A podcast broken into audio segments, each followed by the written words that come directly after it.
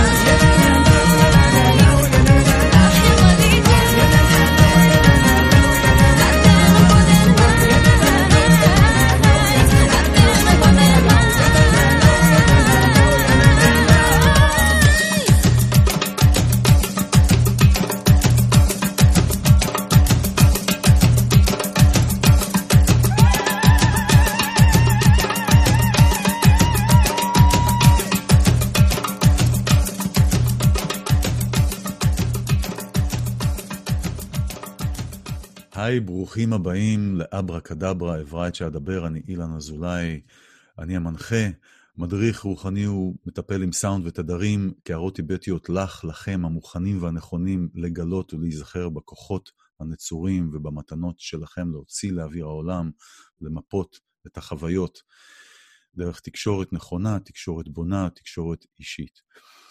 ובתוכנית הזו, תוכנית העצמה אישית, אה, אני מביא אנשים שיש להם את המתנות שלהם, שמוציאים לאוויר העולם, אנשים, אנשי רוח, אומנים, ודרך השיחות שיש לי איתם פה, בתוכנית רדיו, אני מקווה שהתכנים מעודדים אתכם אה, להסתכל פנימה, להתבונן ולצאת החוצה. והעיקר, לא לפחד כלל, כי הכל זה אילוזיה. והיום אה, יש לי באמת אה, תענוג וכיף אה, להביא ידידה שאני מכיר אותה המון שנים, וקוראים לה אורית אופיר אלדר. אורית היא פסיכותרפיסטית, בוגרת מכון אדלר, מנחה קבוצות מדיטציה ומודעות מזה 23 שנים, וההתמחויות שלה הם שינויי הרגלים, התמכרויות, יציאות ממשברים ומציאת איזון. ומדהים הדברים שהיא עושה, ואני רוצה אה, להזמין אותה עכשיו בלחיצת הכפתור, הישר מתל אביב. היי אורית. הישר קצת מחדרה, אבל היי. חדרה, אוקיי, בסדר, חדרה. אז חדרה זה קצת קרוב. לתל אביב, לא? לא רחוק. לא רחוק. היי אורית, מה שלומך? על רצועת החוף. בסדר גמור, מה שלומך? תודה לאל, תודה לאל, תודה Long שאת time. פה. לונג טיים, המון זמן באמת ש... לא דיברנו, אבל הנה אנחנו. ודיברנו קצת לפני, ה... לפני התחילה על נפלאות הקורונה. איך שבעצם אה, אה, הרבה אנשים אולי מסתכלים על כך, אה, אוי, מה קרה לי, ואוי ואבוי לי וזה, אבל בעצם אה, דברים נהדרים שיכולים לקרות ושקורים בתקופה הזו, אם אנחנו מודעים אליהם ופתוחים אליהם. מה, מה, מה אומרך? מה את חושבת? אני ממש חושבת כמוך, אני חושבת שהקורונה זה פשוט מתנה שקיבלנו, הזדמנות אה, בלתי חוזרת לעצור רגע את החיים. אני חושבת על זה שאם אני הייתי עכשיו לוקחת שלושה ארבעה חודשים חופשה, הרי אין סיכוי שהייתי עושה כזה דבר באמצע החיים. וכביכול זה נח, נחת עליי, אבל אה, אני רואה בזה הזדמנות נפלאה באמת להתבונן ולשים לב מה באמת טפל ומה עיקר בחיים שלנו. מה חשוב, על מה צריך לתת את הדגש. וגם באמת לדייק, לדייק את עצמנו יותר אה, לאן אנחנו רוצים ללכת. אני חושבת שהדבר הכי בולט היה אצלי בבית בכל אופן, שאין מסעדות ואין מותגים ואין את כל החוץ הזה שכל הזמן מרעיש לנו בתוך החיים, ופתאום יש איזה שקט. אני יוצאת להליכות ואין אין את הרעש הזה שקיים, ואז בתוך השקט אפשר באמת להקשיב לבפנים ולראות מה, מה קורה שם. נכון, מה אנחנו צריכים באמת. נכון. ו... אז, ו... אה, אבל מצד והקשרים, שני זה גם... והקשרים מה? שמתהדקים אה, עם המשפחה במיוחד. כמה זמן את כבר מבלה ביום, בשבוע רגיל עם הילד, אה, ו...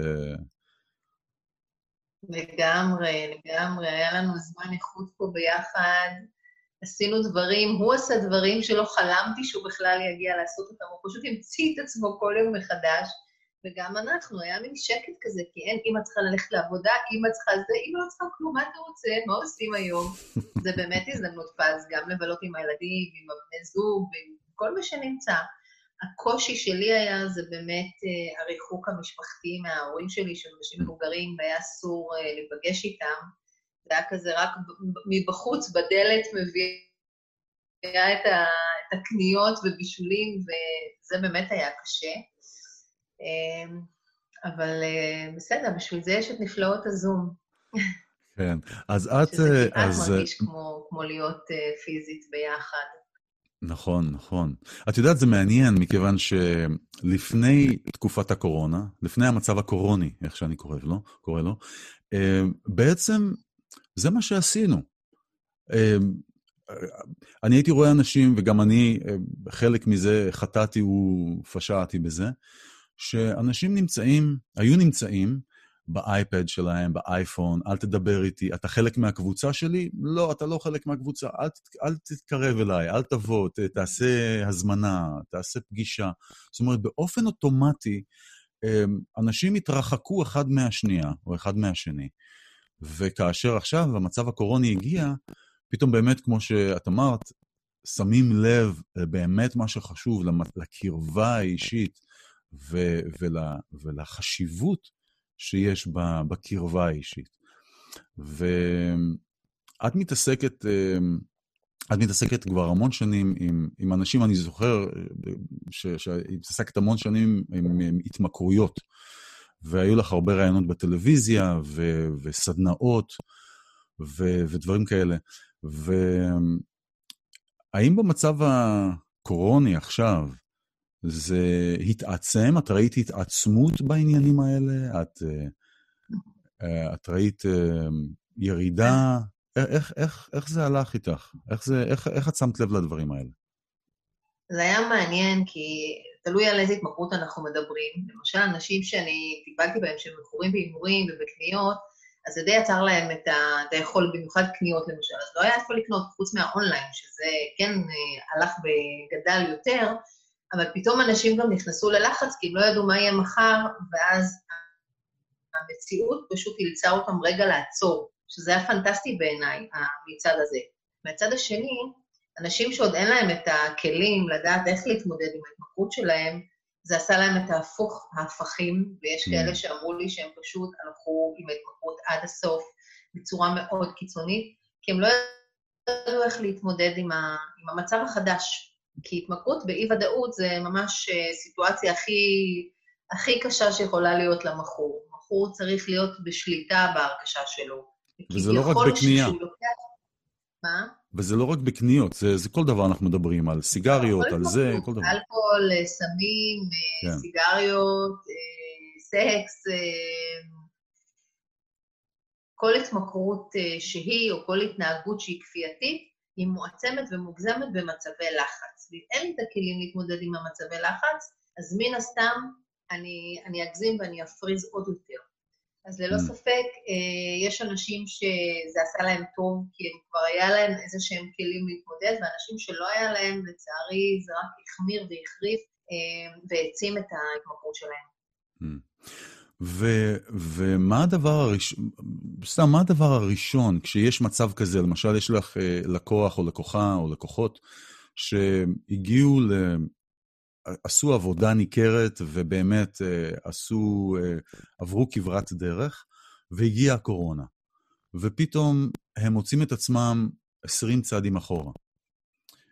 אה, איך את ניגשת בכלל לא, לדבר אם כזה? הם עשו כברת דרך, אם הם עשו כברת דרך וכבר יש להם כלים אה, איך להתמודד, אז זה אנשים שדווקא לקחו את הקורונה הזאת וניצלו את הזמן הזה, כמו שאמרתי, להתבוננות פנימה יותר מעמיקה, ופתאום בטיפול אה, עלו נושאים שלא היו עולים ביום-יום, כי לא היה עבודה ולא היה לצאת מהבית, אז פתאום אתה ככה נכנס לרובדים יותר עמוקים של, ה... של הרגשות, של האישיות, של אה, טראומות שפתאום עולות, ואז יש זמן ופניות אה, לעבוד עליהם ולהתעסק איתם. מה שבחיי היום-יום אנחנו הרבה עסוקים בלשרוד ולהיות כאן ועכשיו ומה אני צריך. כן. אה, אז זה אנשים שכן יש להם את הכלים. אחד הכלים שאנשים מקבלים בטיפול זה באמת עוגנים. מה העוגנים שלך בחיים? מה, ברגע שיש לך משבר, מה אתה עושה? אז עוגנים יכולים להיות אנשים מסוימים, יכולות להיות תכונות שקיימות בי, ודברים שאתה לומד עם הזמן בעצם מסגל לך, כמו דפוסים חדשים, שהם הופכים להיות העוגנים שלך. וכשיש אותם, אז גם כשמגיע משבר כזה, אנחנו לא, לא מתפרקים, אנחנו נושמים, כן. ואומרים, אוקיי, צריך לעבור, זה כמו גל כזה ענק שהגיע פתאום איזה צונאמי, מה, אני אנסה לטפס עליו, אני כנראה כן, אפול, אני כן, אצבע. כן, כן. אבל אם אני אוריד את הראש ואני אתן לו לעבור, אז כנראה שאני אצלח את זה. העוגנים, אה, אה, את אומרת אנשים, אה, את עוזרת לאנשים לפתח עוגנים בפנים, כי לא תמיד יש אנשים לידך. זאת אומרת, אם למשל יש מצב קורוני, אני לא יכול ללכת למישהו שפיתחתי עוגן איתו, ועכשיו אני לא יכול לראות אותו, אז מה אני אעשה? קודם כל זה אני עצמי. שיעור מספר אחד אצלי זה אני עצמי. אם אני אוהב את עצמי, אם אני מכבד, אם אני יודע איך לחיות איתי. צחקתי וכתבתי איזה פוסט איזה יום אחד בפייסבוק. וואלה, אני גיליתי שדווקא לבלות בחברת עצמי זה לא כזה גרוע, הייתי כל כך לבד כל הקורונה הזאת. שבהתחלה, איך שהתחילה הקורונה וזה, אז לא ידענו כלום ממה שקורה, ואני ממש הייתי ב- בסוג של חרדה, כי אני לא יודעת מה הולך להיות. ונכנסתי נורא ללחץ, וכל יום הייתי מודדת לעצמי, וואי, 36-8, זה כבר חום, 37-2, זה כבר חום. ונכנסת ללחץ, והדבר היחידי שהרגיע אותי היה מדיטציות שעשיתי. ופשוט כל יום עשיתי איזה פעמיים, שלוש מדיטציה, שזה גם היה פריבילגיה, כי ככה ביום-יום יש לו שעה ביום לעשות מדיטציה. נכון. ואז גם פתחתי קבוצת וואטסאפ כזאת לאנשים, והתחלתי לעשות להם. וכל יום הם היו נכנסים, והיה להם מדיטציה בבוקר שמחכה להם לאותו יום, כל פעם בנושא שקשור לה, לה, להתמודדות. אז זה ממש ממש עזר לי באופן אישי, אה, גם להתחבר לעצמי, אבל גם למצוא איזשהו עוגן, כי זה, אחרי המדיטציה פשוט הצלחתי לתפקד, ממש, הצלחתי לתפקד ולתפקד טוב. ודיברנו. על זה שאני עצמי זה בעצם הדבר הכי חשוב. אם יש לי אותי, ואם אני נהנה להיות בחברת עצמי, ואני יודע איך גם להיות עם עצמי לבד, שזה מה שהקורונה בעצם ייצרה אותנו, להיות Mm. המון המון שעות בחברת עצמנו. נכון, אז, אה, אז יש לי כוח להתמודד גם עם דברים שיבואו באתגרים בחיים. נכון. אני רוצה, לק... אני רוצה. לקרוא, לקרוא אה, משהו מ- שאת כתבת אה, ב website שלך. כן. מצאתי את השקט בתוכי בין גלי הים הסוערים. הבנתי שאני בוחרת תמיד לאן נושבת הרוח שלי. יש בכוחי להניף את המפרש ולהפליג אל מחוז חפצי. Uh, עכשיו, זה לא סתם, קודם כל אני מאוד אהבתי את זה, מאוד אהבתי לקרוא את זה, וגם אני יודע שאולי הרבה אנשים לא יודעים שאת uh, אוהבת uh, לשוט. את uh, ש, uh, שייטנית, נכון? שייטנית. אני סקיפרית, כן. את, אה, את עובדת עם סירות? ובאמת הים הוא, אגב עוגן, הים הוא בהחלט מקום למרגוע, לאיזון, לעשות ריסטארט למערכת, למוח. אה, מצאתי בים ובשיט המון המון דברים שהם אה, גם, גם יוצרים ריפוי, אבל יש משהו ב- בים אה, שאתה חייב להיות נוכח ברגע הזה. Mm, אם הרוח משתנה, אתה מיד צריך להזיז את המפרש שלך בהתאם לרוח. ובחיים אנחנו לא תמיד כאלה גמישים, נכון? פתאום נכון. הרוח זזה ואני מאשימה את הרוח, אני לא מבינה שאני צריכה רוח, זוזי. לא, פשוט לכוון את המפרש מחדש, ואז כן. אני אהיה בכיוון הנכון. ואני חושבת שבקורונה זה ממש אילץ אותנו לעשות את זה, לכוון כל רגע, כל יום שעובר ויש איזו הנחיה חדשה, אני כל יום מכוונת את המפרש מחדש, אז הדימוי הזה כמובן שהוא מעולם השיט והים, זה, זה באמת מאוד מתחבר אליי. אה, וואו, זה נהדר. כן. זה נהדר. ואז אז את עובדת הרבה עם... אה, אז בתקופת הקורונה, אה, כמו שדיברנו בהתחלה, הייתה עלייה לדעתך מבחינת ההתמכרויות, מבחינת אנשים שנכנסים ל... ואני לא מדבר רק על חרדות, כי חרדות הן לאו דווקא התמכרויות, ו... אבל עלה רף המ- המתמכרים דווקא בתקופת הקורונה? ובאיזה תחום היה יותר? אני חושבת שעלה רף של הרבה דברים. אה, אני חושבת שכל המצוקות בעצם מתחזקות כשאנחנו נמצאים במצב של אי-ודאות, תחושה שאין לנו שליטה על המצב. התמכרות היא בעצם עיבוד שליטה, כן? המכור משלה את עצמו וחושב שכשהוא שותה אלכוהול הוא הכי בעניינים והכי בשליטה, אבל בסופו של דבר הוא מפתח תלות באלכוהול או בסם או בכל דבר שהוא מושא ההתמכרות שלו, ומתפקד רק דרך זה, ולא בעצם דרך ה- היכולות הפנימיות שלו Mm. וההבנה שהוא אה, יכול בעצם אה, לייצר את המציאות דרך הבחירות שלו. הוא בוחר כל הזמן ללכת למקום הזה שהוא בעצם בריחה מההתמודדות. ובתקופות של, אה, של קושי אה, ושל לחץ ושל סטרס, מן הסתם ההתמכרות תתגבר. ואנשים אה, סיפרו לי שהם שתו את עצמם לדעת, שהם עישנו הרבה יותר סמים, כי, כי היה משעמם, אז יושבים בבית, ועוד ג'וינט ועוד ג'וינט ועוד ג'וינט, ואתה. כבר בא לך להקיא, אבל אתה ממשיך, כי כבר הגוף מתחיל לפתח סבילות.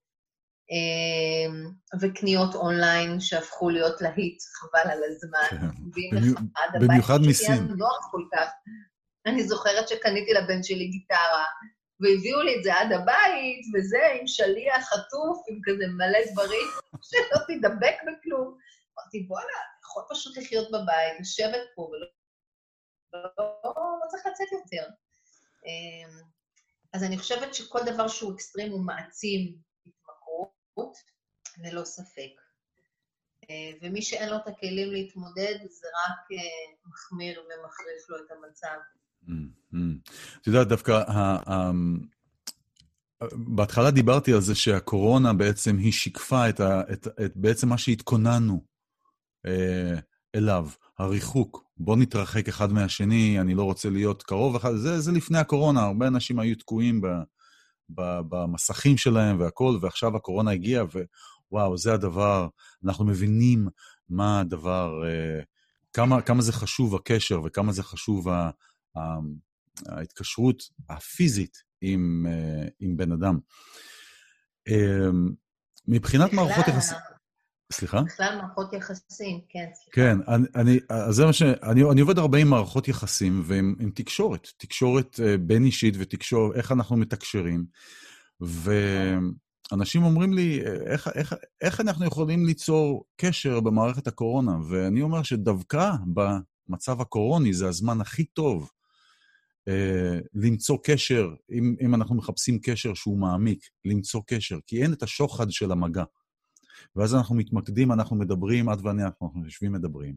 אנחנו באמת יכולים לראות האם יש, יש בינינו קו, מסו, קו דומה, האם יש בינינו את, ה, את הרצונות הדומים, האם אנחנו יכולים בכלל לדבר, האם אנחנו, על מה אנחנו מדברים, אנחנו באותו קו. ואז אנחנו כאילו מבססים את, ה, את הקשר על הדבר החשוב. ואת שמת לב לזה? זאת אומרת, זה היה אצלך... אה, אה, איך את מסתכלת על זה? אני שמתי לב לזה מאוד מאוד מאוד. אה, אני, אני אספר סיפור על מטופלת שלי, שאחד הדברים שהיו לפני הקורונה זה שהיא לא מצליחה לייצר אה, מערכות יחסים זוגיות. בגלל שיש את הריבוי הזה, היא אומרת לי, זה מתחיל איתי וזה מתחיל איתי, בחורה צעירה, והיא אומרת, ואני רוצה גם את זה וגם את זה וגם, וזה מבלבל אותי. ואם הוא קצת מעצבן אותי, אז אני עוזבת ויאללה, ממשיכה הלאה. כל התקופה של הקורונה, היה לה בן זוג שהיא בדיוק עברה לגור איתו, ממש איזה שבוע לפני, פשוט נתקעה איתו בבית במשך כמה חודשים, וואו. וזה אילץ אותה לצאת מאזור הנוחות שלה, אבל יחד עם זאת להכיר אותו לעומק העומקים, וזה ממש מה שאתה אומר. כי ככה כשאתה חייב להיות, מה שנקרא, כן. אז uh, זו הזדמנות, זו הזדמנות נהדרת באמת לייצר איזשהו קשר או איזשהם יחסים שאני לא יכולה לברוח מהם עכשיו, לאן אני אברח? טוב, אז אני אצא לסיבוב 100 מטר, יבוא שוטר יחזיר אותי נכון. הביתה.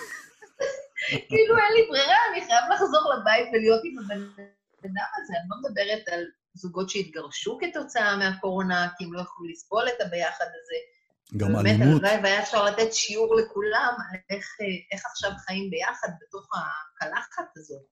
אבל אין ספק שזה זה קצת מזכיר לי מה שאמרת, מה שהיה פעם. פעם, איך היינו יוצרים זוגיות? היינו מתכתבים, שולחים מכתבים בדואר, היה את, ה- אתה יודע, את כל ה... פרוצדור, היה כל, הת... כל הטקס, זה היה טקס מהר. כזה. בוודאי, וזה באמת נתן לי הזדמנות להכיר בן אדם יותר לעומק, ולא לדלג על השלב הזה. נכון. שקורה היום הרבה, לצערי, אבל הקורונה נכון. באמת אה, פתאום שמה גם שמה. סליחה, אי אפשר, אין מגע, מה? אוי ואבוי. אני אומר עכשיו, אה, שמירת הנגיעה של הדת היהודית זה במודה עכשיו. בדיוק. הולך להם טוב. הולך טוב. אני רוצה להגיד לכם, מי שמסתכל, שלהוריד דווקא יש גם סיפור אה, מאוד מאוד אה, אישי ומאוד אה, נוקב על הדרך ועל הסיבה שגרם לה, אה, הסיבה שגרמה לה להתחיל לעבוד ולטפל עם אנשים, אה, משהו שקרה בתקופת הצבא. ו... אה, בואי, בואי, בואי תספרי, תחלקי איתנו, אה, מה, מה באמת היה. ה-pivotal point, נקודת המפנה, משהו שהבנת את החשיבות של העניין. Mm. הסיפור בקצרה זה שהותקפתי על ידי מחבל, ממש בהיותי חיילת בימים הראשונים אה, אחרי הטירונות, הגעתי לטול כרם, והותקפתי על ידי מחבל שניסה להרוג אותי עם סכין. אה, הייתה סיטואציה מאוד דרמטית, מאוד טראומטית, ואני כזה לא, מי שירצה שייכנס ויקרא את הסיפור, לא כן. נפרט עכשיו, אה, אבל אה, אני חושבת שהרגע המכונן היה שלשנייה אחת, אה, כאילו היה לי כמו בלק כזה, והחיים שלי רצו בסרט, כמו שאנשים מספרים כשהם Mm. מתים בעצם. אמרתי, מזל שהייתי רק בת 18, כי עוד רגע הוא היה שם עם הסכין אה, גומר עליי, אז היה סרט קצר יחסית, אבל ממש ראיתי את כל הדברים, ואז עלה לי איזה משפט כזה ש- שאומר... מצטער, אה, אני צוחק, את אומרת, היה סרט קצר יחסית, אני... כן, כי אם זה הכי קורה היום, תחשוב, 50 שנה זה כבר סרט הרבה יותר ארוך. אמ, אז אחד הדברים שעלה לי זה באמת, רגע, זהו, כאן זה נגמר? מה, מה, בשביל זה באתי לעולם? לא יכול להיות. לא יכול להיות שפה זה ייגמר, והסיפור שלי. אני צריכה עוד לעשות דברים, אני צריכה עוד להיות, מה פתאום? ובשנייה שהמחשבה הזאת עלתה לי, אני קיבלתי איזה כוחות על בלתי מוסברים, בדיוק אתמול הייתה לי שיחה עם הבן שלי על למה, למה אנחנו נמשכים לגיבורי על. כאילו, מה הקטע? ואז, ובדרך כלל זה סיפורים על אנשים שהתחילו את החיים שלהם בעל הפנים, נכון? כל הסופרמן וזה, הם, הם כאילו, החיים שלהם לא היו טובים, והם הפכו להיות גיבורי על, כי הם כאילו גייסו כוחות מאוד מאוד חזקים ומיוחדים כדי לנצח את, ה, את החיים או את הגורל שלהם. ובאותו רגע נכנס בי כוח פיזי בלתי מוסבר, ואני פשוט השתוללתי שם והרבצתי לו, ואיכשהו הצלחתי להיחלץ מה, מהסיטואציה ולא להיהרג. אה, ואחר כך לימים אמרתי, כש- כשהתחלתי לעבוד אה, עם אנשים ולטפל, אמרתי, זה, תהיה המישן, זה המישן של חיי, אה, לעזור לאנשים, גם לראות את הכוחות שיש בהם, גם בסיטואציות שהן נראות אבסורדיות וכמעט בלתי ניתנות לשינוי, כמה כוח יש לנו ויכולת, כמו שבמשפט שלי, ל, ל, פשוט להזיז את המפרש למקום Mm. חדש ולהפליג. אה, לפ- לפעמים למחוזות לא ידועים, נכון, אבל נכון. אה, לפחות שם אולי יקרה משהו אחרת.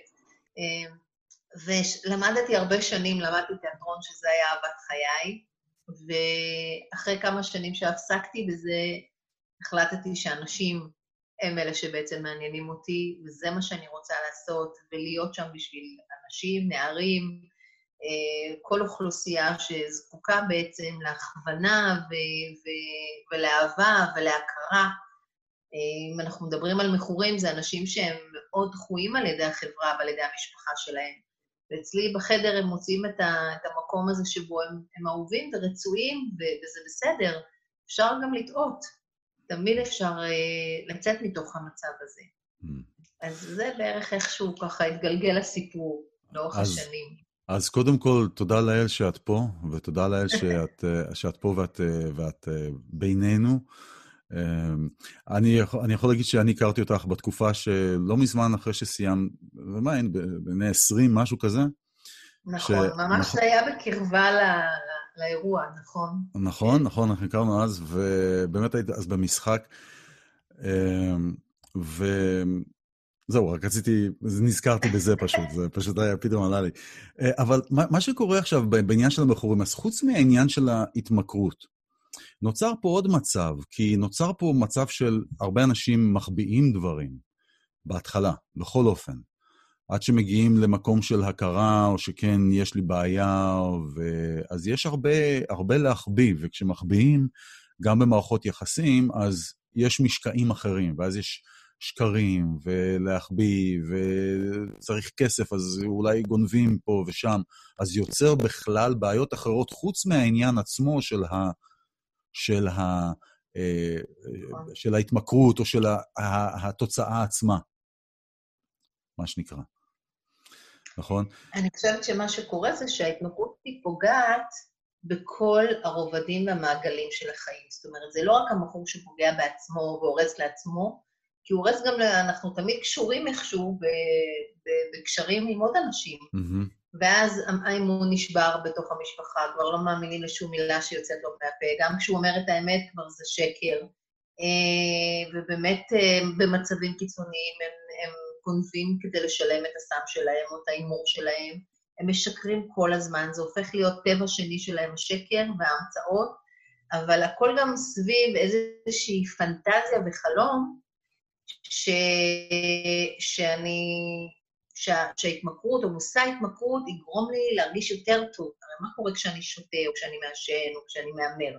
יש אדרנלין שעולה בתוך הגוף, יש תחושה טובה, בתוך המוח אה, נקודת העונג, אה, מה שנקרא, מתעוררת, וגורמת לי לתחושה אשלייתית שוואו, זה נורא טוב עכשיו הסם הזה, למה בעצם לא לעשות את זה כל הזמן, ולמה להיות בכאב? כי אני לא רוצה לחוות את הכאב, אני לא רוצה לחוות את המקום שקשה לי איתו. אז uh, הנה, מצאתי לי פתרון, גם קל, גם מהיר, גם זמין, אני לא צריך אף אחד בשביל זה, אולי רק את הסוכר סמים שיביא לי, או להיות מעל גיל 18 כדי- כדי לקנות את הבקבוק. Uh, להמר, לקנות אפשר הכל דרך האינטרנט היום, אתה אפילו לא צריך להיות גלוי מי אתה, uh, שזה בכלל, אתה יכול להישאר גם דיסקרטי. Um, אז משהו בקלות הזאת, ש, שבה אני יכול להתמודד עם הקושי, היא מאוד, מאוד מפתה.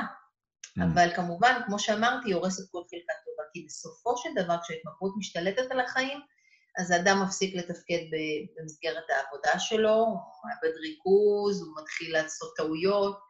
יש לי לא אחד ולא שניים שפגשתי שמעלו בכספים כדי לשלם את החובות שלהם או לשלם את כן. מושא ההתמכרות שלהם. כמובן שהמערכות יחסים בבית, במשפחה הולכות ומדלדלות, ובחברתי אתה מתחיל להתרחק מאנשים, וזה פוגע בכל רובד ש- ש- של החיים למעשה. וזה, ומאוד קשה, מאוד קשה לראות את זה. אמרת, אנשים הם, הם מסתירים, הם גם מסתירים לעצמם, הם בסוג של הכחשה. מתי בן אדם בעצם יכול לצאת מהתמכרות שלו? ביום שהוא שובר את ההכחשה. ביום שהוא בא ואומר, תשמעו, אני לא מצליח להשתלט על זה, אני צריך עזרה. זה בדרך כלל היום שהם מגיעים אליי לקליניקה, ואז אני אומרת לו, תשמע, אתה בן אדם נורא אמיץ, כי, כי נורא קשה להודות ב... בזה שאני לא בסדר במשהו. תשמע, זה אומץ. זה כן. אומץ גדול.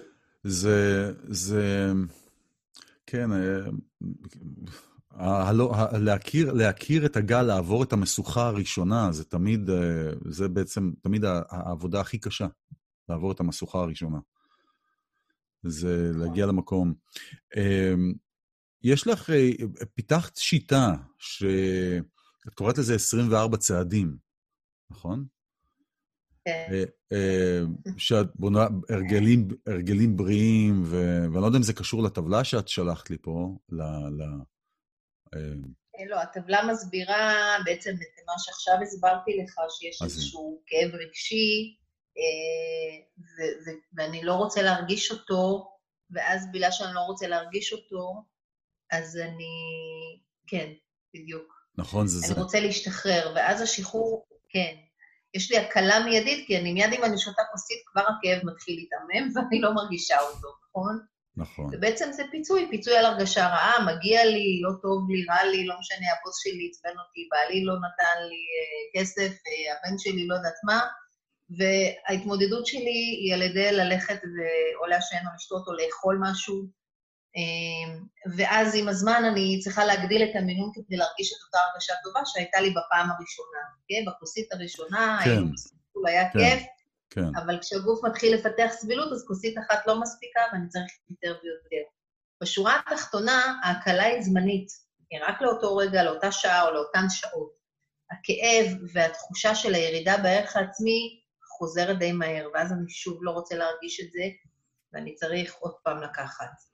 אז אחד הדברים שאנחנו עושים ב-24 צעדים האלה, זה קודם כל ההכרה הזאת שזה מה שאני עושה. זה המעגל שאני, שאני מסתובב סביבו. מהמם. ואז כל פעם שיש ירידה בערך, במקום ללכת ולשתות משהו או לאכול משהו, אני עוצרת ואני אומר, אוקיי, אז למה זה גרם לי עכשיו הירידה בערך, ואיך אני, איך אני אה, מוצא דרך להתמודד עם זה מבלי לפגוע לא בעצמי ולא בסביבה שלי. ולאט כן. לאט אני מפתח דרכים חדשות להתמודדות, וזה ההרגלים החדשים שאני מכניס לחיים שלי למעשה. קוראת לזה 24 צעדים, כי זה בערך משהו כמו 24 מפגשים, זה טיפול יחסית מאוד קצר וממוקד, מהמם. כדי לייצר שינוי. אומרים שכדי לייצר שינוי אה, בהתמכרות, אז צריך לפחות אה, בין שמונה חודשים לשנה, שבן אדם יחזור על ההתנהגות החדשה, שהיא לא התמכרותית. מהמם. ואז מתחיל להיטמע ההרגל החדש, ואפשר לצאת לדרך חדשה. אה. ותמיד זה יהיה קישור לשלושת המעגלים של החיים. כי לא מספיק שהבן אדם יעשה שינוי. אם הבת זוג שלו לא תעשה שינוי יחד איתו, אם אה, בעבודה הוא לא יעשה את השינוי, או בחיים החברתיים שלו, אז זה לא יספיק זה שהוא יפסיק נכון. את ההתמכרות. נכון. הוא חייב לשנות את הרגלי ההתנהלות שלו מול כל המעגלים נכון, האלה. זה, זה, את, את מתייחסת לזה אה, דווקא מה, מהמקום של הים, או אה, אה, הסביבה, זה אותו דבר, זה הסביבה, אני מסתכל על זה כמו עץ. כיוון שאני אילן, אז זה אותו, באופן אוטומטי אני מסתכל על האדמה, על האדמה, איך אנחנו, ממה אנחנו משקים את האדמה, מי אני רוצה שישב בשולחן השבת שלי, איזה אנשים אני, נהדר. אה, איזה, איזה אנשים אני מזמן לעצמי. אז איך אני משקה את האדמה? אם אני אשקה את האדמה עם קוקה קולה, גורנישט, לא יוצא שום דבר. אז אה, זה, זה, זה אותו עניין. האם האנשים סביבנו הם מעצימים אותנו? האם האנשים סביבנו הם גורמים לנו אה, להגיע למקומות אה, שליליים? הם מוציאים, עושים לנו triggering? מצד שני, דווקא האנשים שעושים לנו triggering, הם, אה, הם ה... ה... דווקא האנשים שעושים לנו triggering הם המורים הכי טובים שלנו. ככה אני גיליתי. לגמרי. כי, את יודעת, אחד זה- הדברים שאני אומרת אתה לא יכול להאשים אף אחד באיפה שאתה נמצא. כי אדם הוביל את עצמו למקום. הוא לא יכול להגיד, לא אבא שלי, לא אמא שלי, גם אם הייתה לך ילדות נוראית ואיומה, ושמעתי פה סיפורים שהשערות שלי סמרו ובכיתי עם מטופלים, ואחד הדברים הראשונים שאני תמיד אומרת, אוקיי, אז עכשיו מפה והלאה מה עושים? הייתה לך ילדות נוראית, ובאמת עברת דברים מזעזעים, אבל עכשיו הספינה היא בידיים שלך, אתה קברניט, לאן אנחנו מכוונים עכשיו את המצפן? איפה אתה רוצה להיות? או מי האדם שאתה רוצה לקום מחר בבוקר, להסתכל במראה ולהגיד, כמו שאתה אמרת, אילן, אה, וואו, זה הבן אדם שאני רוצה להיות, וזה האנשים שאני רוצה סביבי, אז עכשיו, איך מפה אנחנו מתקדמים לשם? איזה יופי. אני מאוד ב-here and now, כאילו, אני חושבת שה-here and now הוא הרבה יותר חשוב מ- מלדבר. כמובן שהעבר הוא חלק מאיתנו, ואנחנו עושים אותו איתנו. השאלה אם אנחנו נותנים לו להכביד עלינו, להפיל אותנו ו- ולהשתלט עלינו, או שאנחנו מבינים את הכוח שיש לנו לייצר עתיד אחר.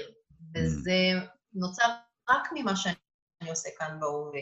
ואם אני בהווה יושב כל הזמן ואומר, כן, אבל הייתי ואכלו לי ושתו לי והיה לי וככה, אז אני נמצא באותה אנרגיה, אני נמצא באותו מקום, אני לא זז לשום מקום חדש. אבל אם אני קם בבוקר ומסתכל במראה ואומר, רגע, איפה אני רוצה להיות? מי האדם שאני רוצה לקום מחר בבוקר? איזה הורה אני רוצה להיות לילד שלי? איזה אישה אני רוצה להיות לבן זוג שלי? איזה מורה אני רוצה להיות לתלמידים שלי? אז אני כבר באנרגיה של מה אני הולכת לייצר. מהמם. וזה ההבדל הקטן, אבל המאוד מאוד משמעותי. וזה, וזה גם מזמן, זה גם מזמן את האנשים עם האנרגיות, עם אותן אנרגיות. זה נכון אני, מאוד. יודע, נכון. במיוחד, במיוחד בארץ, בזמנים שאני הייתי בארץ, בתקופה שאני בארץ, יש הרבה לחץ והרבה, בכל מקום יש לחץ, אבל בארץ יש, יש מעין איזה לחץ ישראלי מסוים. זה, זה כזה סיר לחץ מסוים. ו, ואני חשתי בארץ, אה, רק פותח את הדלת, יש כבר עשר שפיטויות שכבר עפות לפה, איך אני נראה, איך פה, איך שם, כל הדברים האלה. וממש ככה. ושמונה בבוקר. ו, ו, ואם לא שמים... שאנחנו עוד לא במיטבנו. ה... כבר, אז אומרים, רק שלא תגיע. אתה עוד בוא." לא... אז, אז אני אומר, זה מאוד, זה מאוד קשה, זה מאוד קשה. לכן התרגולים היומיים, המציאות של, המציאות של ה...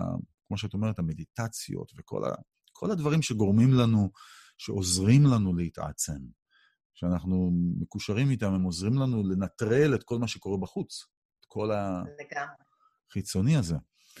אמ, לנטרל ועוד משהו, כן. שברגע שמגיע הסטרס, בגלל שכבר עשיתי מדיטציה והבאתי את הגוף שלי ואת ה mind שלי לאיזשהו מקום שהוא יותר שלם, אז כשיגיע הדבר הסטרסי, היכולת שלי להתמודד איתו תהיה הרבה יותר קלה.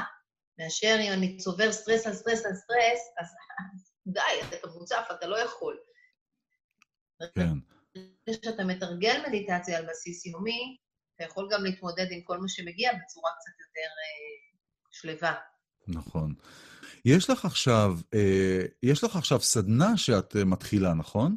סדנה שהתחלת השבוע? כן, כן. אז בואי דברי, דברי איתנו על זה. לאורך כל השנים תמיד גם לימדתי בשביל הנפש שלי יותר, אבל תמיד לימדתי מדיטציה ודמיון מודרך אנשים, אה, ועכשיו יותר מתמיד אני רואה כמה הדבר הזה הוא חשוב. לא רק בשביל רגע למצוא שקט, אלא יש משהו בתרגול המדיטטיבי שזה מאפשר לך לעקוף רגע את האגו, ולהסתכל על התמונה בצורה יותר רחבה, כמו אני מתבונן כזה שמקבל מהמם. פרופורציה על החיים. זה שוב חוזר לאותו מקום שאני, או שאני עם המחשבות שלי, ומה קורה איתי, ומה היה ומה יהיה, ופתאום אני רגע יכול לראות את עצמי בצורה קצת יותר רחבה, ושאני הרבה יותר ממה שהרגע הזה. אז הקורס הזה שאני עושה הוא מעבר ללימוד של המדיטציות ואיך לתרגל לבד בבית, זה גם איזשהו תהליך שאנשים עוברים, באמת גם שקשור לשינוי של הרגלים, ושינוי קצת של הסתכלות על עצמנו ועל העולם. אתה אומר, אנחנו כל היום בביקורת, או על אחרים או על עצמנו.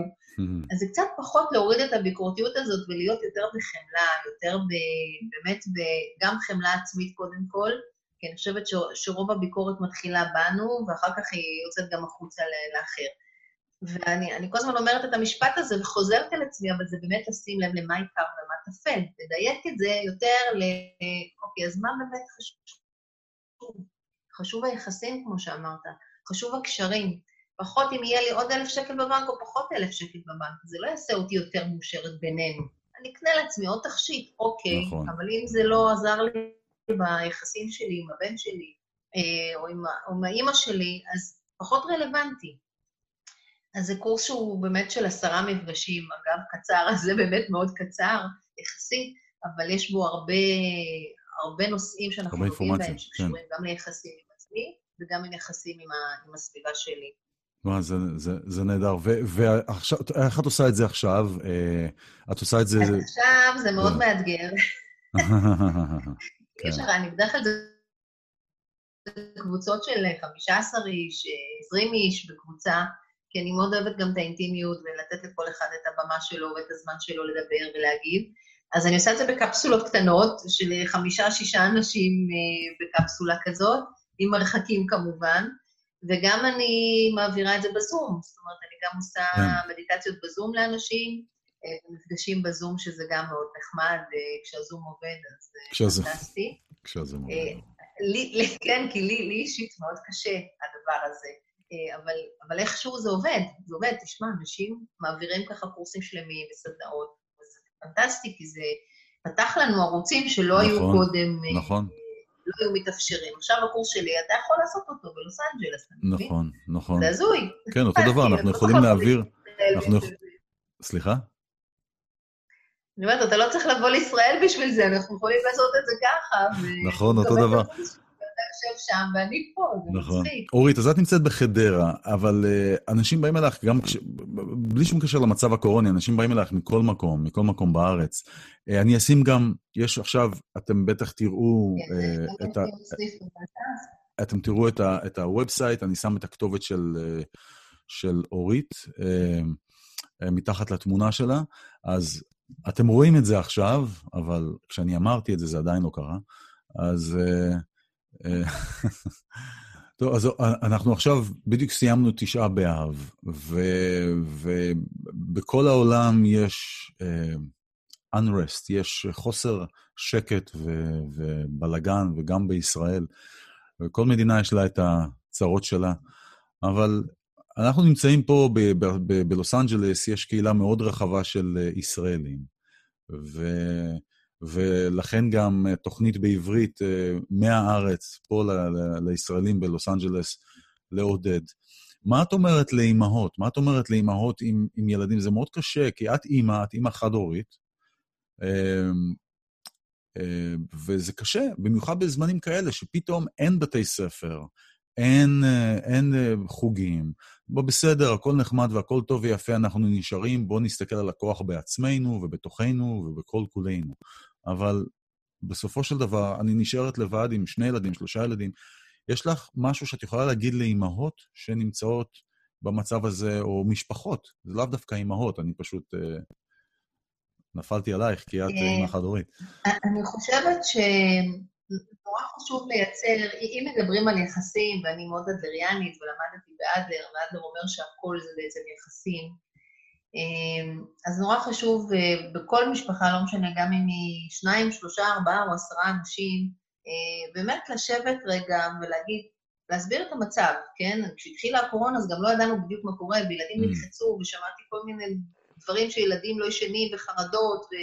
ומפחדים בלילה, ו... ועם סיוטים שהם ימותו, או שההורים שלהם ימותו, כי זה, זה, זה הגיע לגם, לרמות כאלה. אה, ואז קודם כל זה להסביר שזה המצב. ויש מצבים שזה, אני, אני אמרתי לעוברי לבן שלי, תראה, זה כמו שיש מלחמה, ואז פתאום יש מצור, אי אפשר לצאת מהבית, כי, כי טילים עפים וזה, ואנחנו חייבים להיות בתוך המסגרת של הבית. אבל כדי לשמור על אה, יחסים תקינים ושלא נרצח פה אחד את השני, ולא נתעצבן כל הזמן, בואו נחליט על איזשהו סדר יום פחות או יותר שאנחנו מקיימים, שבו יש, כל אחד יש לו את הכיף שלו, את הדברים שהוא עושה לבד, ויש את הדברים שאנחנו עושים ביחד. וכל מה שקשור לפעילויות הבית, שמה שבדרך כלל אמא ואבא עושים לבד, אז הנה הזדמנות לעשות עם הילדים, כמו לנקות ולבשל, אז הם לא ינקו כמונו, אבל עצם זה שהם יעשו והם יהיו שותפים, זה ייתן להם הרגשה טובה שהם לא נודניקים, הם לא על הצוואר שלנו, להפך, אנחנו פה ביחד. אה, וגם לשבת עם כל אחד ולשאול מה, מה אתה אוהב, מה היית רוצה לעשות. מה... כן, אי אפשר ללכת, אי אפשר לטוס לחו"ל, אי אפשר ללכת לדיסנילנד, אי אפשר ללכת למקומות שיש בהם המוניות והרבה אנשים. אבל אפשר לייצר את הדיסנילנד בתוך הבית שלנו, ואפשר להיות מאוד יצירתיים, תאמינו לי, פשוט לצאת, להוציא את הראש מהקופסה קצת, ולהגיד, אוקיי, להיזכר מה היינו משחקים כשהיינו ילדים, כשהיינו משחקים המון משחקים עם הדמיון. אז יש המון משפחות שעושות עכשיו את ה-R&D הזה, שזה מבוכים ודרקונים, שזה ממש משחק נחמד, או כל מיני משחקי קופסה בכלל, ש- שכבר יצאו מהאופנה, כי אנחנו כל היום עם המסכים, אז בואו נצא מהמסכים רגע ונהיה באיזשהו משהו כזה. יש המון המון משחקים חמודים של אה, שאלות שאנחנו יכולים כן. לשאול, ו- וכלים אימוניים שאנחנו יכולים לתת לילדים, ויש המון דברים שעושים בבית. צריך לנקות, צריך לבשל, צריך לרדת עם הכלב, צריך, אה, לא יודעת מה, לקלוט כביסה, שילמדו, שילמדו את כל ה... זה הרי נכון, עבודות שהם נכון. יצטרכו לדעת אותם בהמשך החיים. אז וואו. אה, למה שלא ילמדו אותם עכשיו? כל אחד בהתאם לגילו ובהתאם ליכולתו. ואני חושבת שבעיקר זה באמת לעשות מדיטציה ולנשום. דרך אגב, ללמד את הילדים מדיטציה, יש מדיטציות נהדרות, אני גם עושה לילדים, הבן שלי שנים איתי נרדם במדיטציות שאני עושה לו, והם מאוד אוהבים את זה, זה מאוד עוזר להם גם להירגע, בפעילות גופנית מאוד מאוד חשוב לעשות, ולא לאכול הרבה ממתקים, רק קצת. את אומרת את זה כי לילדים? לילדים, סוכרים, אה? ועל סוכרים מעלים עוד דברים. מה? את אומרת את זה לילדים, נכון? למי אני אומרת? ילדים שלא ייתנו להורים יותר מדי ממתקים, ברור. כי כשהורים אוכלים ממתקים, מה קורה? וצריך לנשום הרבה ולהגיד, אוקיי, זה זמן מאתגר, זה מאלץ אותנו לצאת מהנוחות. Mm, ואני חושבת שכשאנחנו יוצאים מהנוחות, אנחנו מה זה משתבחים? פשוט משתבחים. ממש כי כך. זה מאלץ אותנו למצוא בעצמנו דברים חדשים שלא ידענו שקיימים בנו. וזה פנטסטי שאם היינו ממשיכים בשטאנץ והשגרה, אולי לא היינו מגלים שאנחנו, יש בנו את כל הדברים האלה. ממש כך, ממש כך. יש לי שאלה, מה לא היית רוצה, אחרי הקורונה שתעבור, מה היית רוצה להשאיר? מה מהקורונה היית רוצה? חשבתי על זה, שהתחלתי לטפל באנשים דרך הזום, ובהתחלה זה עצבן אותי, והניתוקים וזה, ואמרתי, זה נורא גורם לריחוק, אבל אתה יודע מה? ככל שהזמן עבר ויצרתי, יש אנשים שלא פגשתי אותם, דרך אגב, עד היום אני ממשיכה לטפל בהם בזום, ו... וזה עשה איזשהו משהו שהוא אחר מ- מ- מ- מלשבת בכורסה אחד מול השני. אין כמו להרגיש את האנרגיה של הבן אדם. מהמם. אבל זה פשוט אילץ אותי קודם כל להיות בפוקוס על, כמו שאני לא רגילה. אתה יודע, אתה אתה חייב להיות נכון. כל הזמן ממוקד ומרוכז, ואז גם הטיפול הפך להיות משהו נורא נורא ממוקד. אז זה משהו שהייתי רוצה לשמור עליו, ואולי איכשהו לנסות לייצר אותו בתוך החדר. זה, זה יישמר מן הסתם, כי קודם כל, כמו שאת שמת לב, זה כמו כמו שדיברתי במ- על, על, על איך לפגוש בן זוג או בת זוג. דווקא זה הזמן הכי טוב, כי אנחנו ממש מפוקסים על, על, על, על עיקר הדברים. אבל בלי שום קשר, מבחינת הביזנס, אני לא חושב שה, שעולם הביזנס ירצה לוותר על זה, כי זה חוסך טיסות, זה חוסך הוצאות, אה, חבל על הזמן. אפשרי, ואף אחד לא ייתן לזה. מה היית מתה שלא, י- שילך ולא יחזור יותר? כך, לך. חיבוקים, אני רוצה חיבוקים, נורא קשה לי שאני פוגשת אנשים, ובטבעי שלי בא לי לחבק אותם, ואני לא יכולה, זה נכון. ממש קשה לי. נכון. חייבת כן, את החיבוקים כן. מהר. אוקסיטוצין, זה... אני יודע, אני יודע, אני גם מרגיש כבר... אה, מרוקן, כאילו משכו לך את כל האוקסיטוצין מהגוף, לא... זה, זה, כן. זה. יופי. אורית, איזה אור הבאת פה ביום שישי, אה, ממש באמצע הקורונה, אחרי תשעה באב, אה, לכל, לכל, לכל מי שמקשיב, לכל מי שנמצא בארץ, פה, אורית נמצאת בחדרה, הפרטים שלה נמצאים פה. אה, אה, אה, ה website שלך הוא? אה, אופיר אלדר, נקודה co.il. אופיראלדר.co.il. זה- אלדר, כמו השם שלי, כן. כן, זה יהיה, זה יהיה, זה יהיה פה או מתחת. מרכז אופיר אלדר גם אה, יכול אה, להביא את אותה תוצאה. בסדר, נהדר. אז אני אשים את, ה, אני אשים את המידע שלך פה, ותודה לך, אה, תודה לכם שאתם פה, תודה לכם שאתם פה, ש, שלקחתם את, ה, את, ה, את הזמן ואת האומץ, ופשוט להיות פה ולהקשיב. לא חייב לעשות שום דבר, לא חייבים לעשות שום דבר, רק קודם כל להקשיב ו, ולהיות פה. ואורית, תודה לך באמת שאת... אה, תודה שאת לך. אילן. אתה עושה, אתה עושה מיזם שהוא פשוט מקסים בעיניי, והוא באמת מחבר בין אנשים ובין אה, עולמות ובין ארצות, כן. וריחוק כאילו פיזי שיוצר קרבה, וזה ממש מקסים. תודה לאל, תודה לך, תודה לאל. באמת, זה, זה, זה באמת להביא אנשים מכל מקום לכל מקום, כי אנחנו יכולים פשוט להיות uh, נגישים. אורית, אורית אופיר אלדר, פסיכ... פסיכותרפיסטית ומטפלת uh, uh, עם דמיון מודרך ולהתמכרויות, מתמחה בהתמכרויות, וממש uh, אישה נפלאה ומופלאה, אני מכיר אותה המון זמן, תיצרו איתה קשר. תודה, אורית, שאת היית פה, ו... תודה רבה. ונשתמע.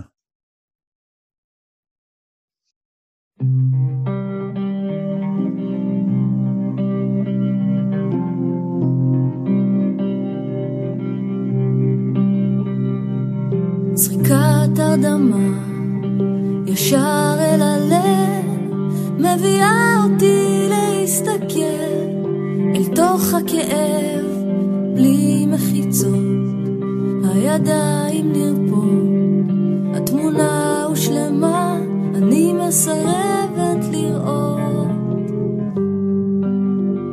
מילים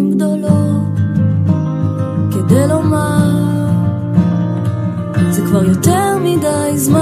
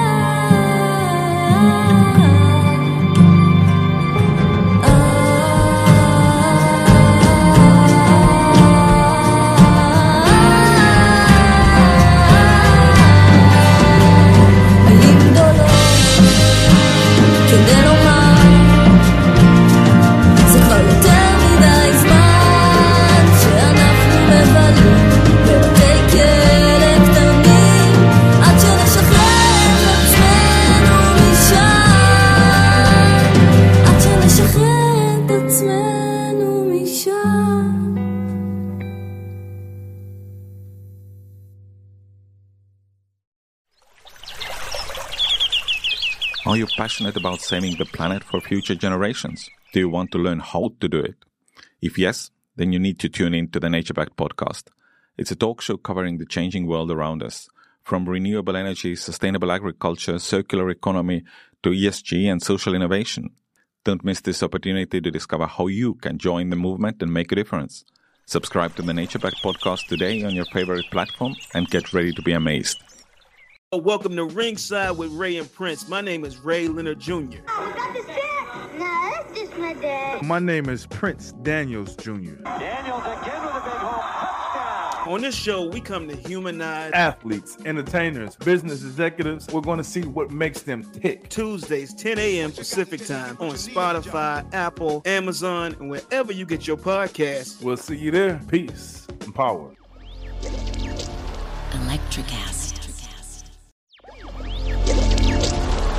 Electric